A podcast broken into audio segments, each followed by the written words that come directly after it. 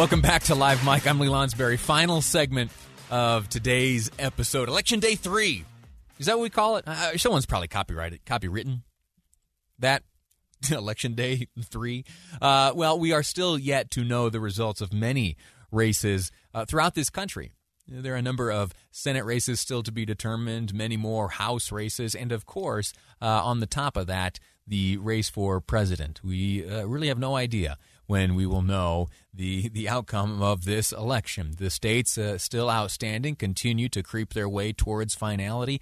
Uh, Arizona likely to reveal some uh, additional results here today. I'll point out that uh, it was Fox News and the Associated Press that early in this race, early in this race, two and a half days ago, feels like feels like years ago uh, that this election started. Uh, they called it for uh, Joe Biden. Well, uh, there are those who then, namely among them the Trump campaign, who stood up and said, "Hey, you know, maybe, maybe, maybe that was a little hasty."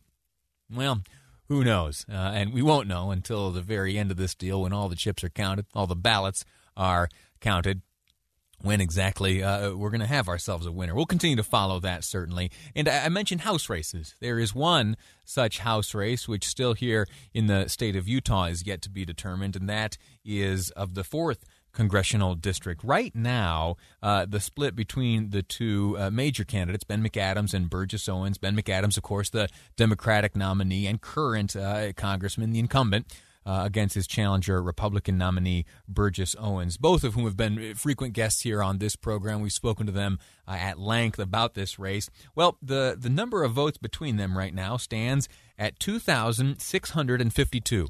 2,652 of the more than uh, 200,000 votes cast. Ben McAdams right now enjoying 116,692 votes up against Burgess Owens 1 114,040 votes. That difference again being 2,652. Now, uh, you might you might look at that number and say, "Whoa, uh, that is close. And it is, all right? There are still major, major dumps of votes still to come. In fact, I think at about 4 o'clock today, Salt Lake County, this is according to Sherrie Swensen, uh, the clerk, th- there will be another dump of votes, meaning that these numbers should change here uh, in just over an hour. So we'll be uh, laser locked onto them. Right now, though, where it stands, the difference uh, between the two candidates, again, Ben McAdams leading Burgess Owens, 2,652 votes.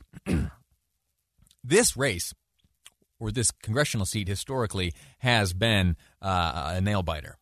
If you can remember uh, two years ago in the contest between Ben McAdams when he uh, took the seat from Mia Love, the difference do you remember? First off, it, it went almost two weeks, I believe, to ultimately certify and decide uh, the the outcome of that election.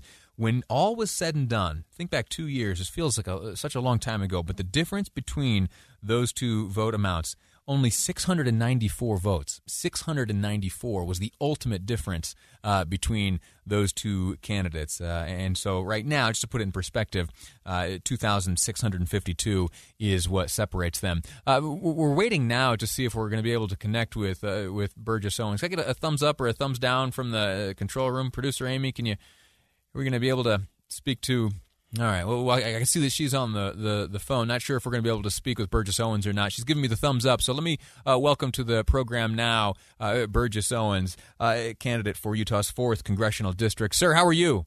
Hi, Lee. Very good. But uh, thanks. I'm looking forward to chatting with you. Yeah. It, it, has been a, it's a very, very tight, uh, competitive uh, race, hasn't it? It's yeah. amazing. Finally come to an end. We are in hurry up and wait mode. we are absolutely right in the middle of hurry up and wait mode. How are you spending your time?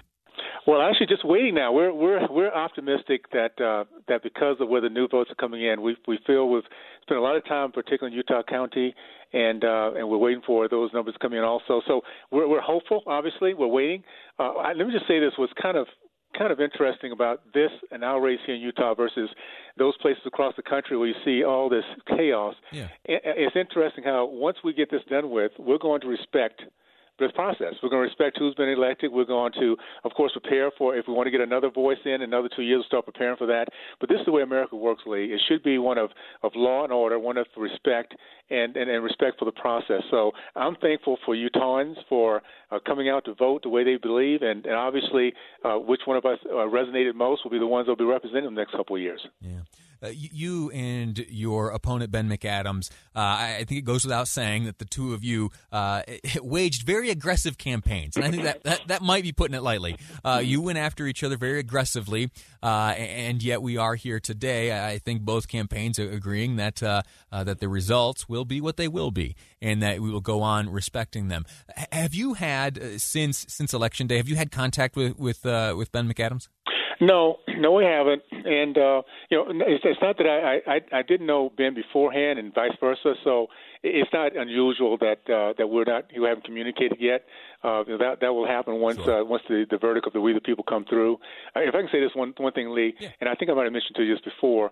What was so uh, cool about where we are, this this district, District Four, is between one and three of must-have districts for both houses. In, ter- in terms of, obviously, we're not going to be able to win back the House this time, but we'll have a remarkable influence if the Republican Party can uh, can eat away at the margins. So I, I, I, I'm very proud to say that this district. Uh, uh, will play a big part in the direction of our nation. And I'm hoping, of course, that that direction will be the, the message and values that have been resonating for the last the last year or so.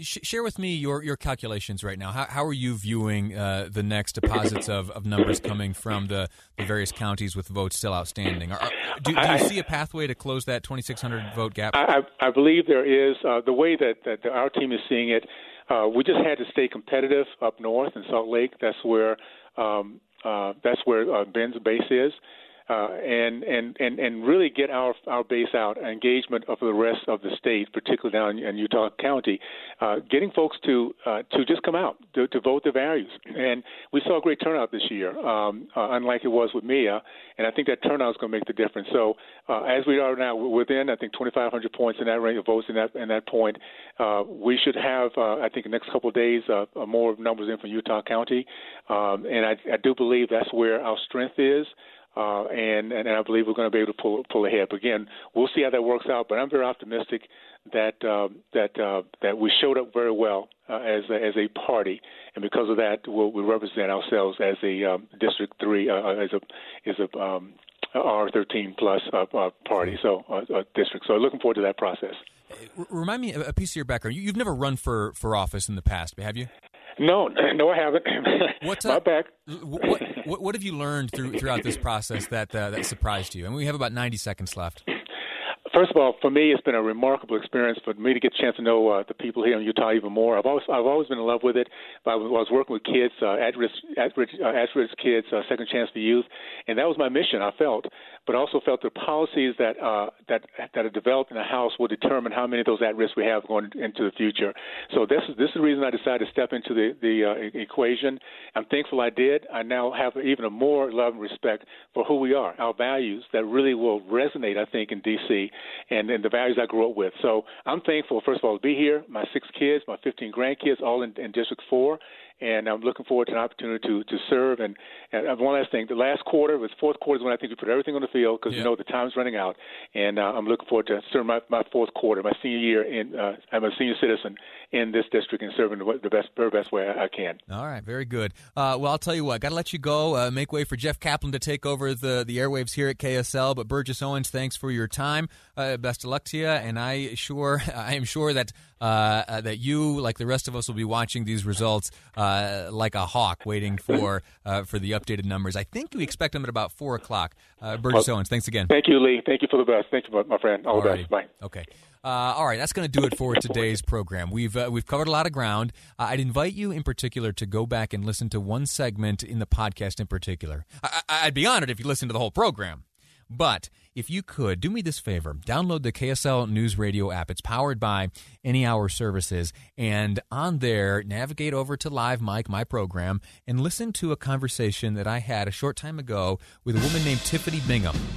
The Amber Alert that went out yesterday, I'm sure you got it to your phone.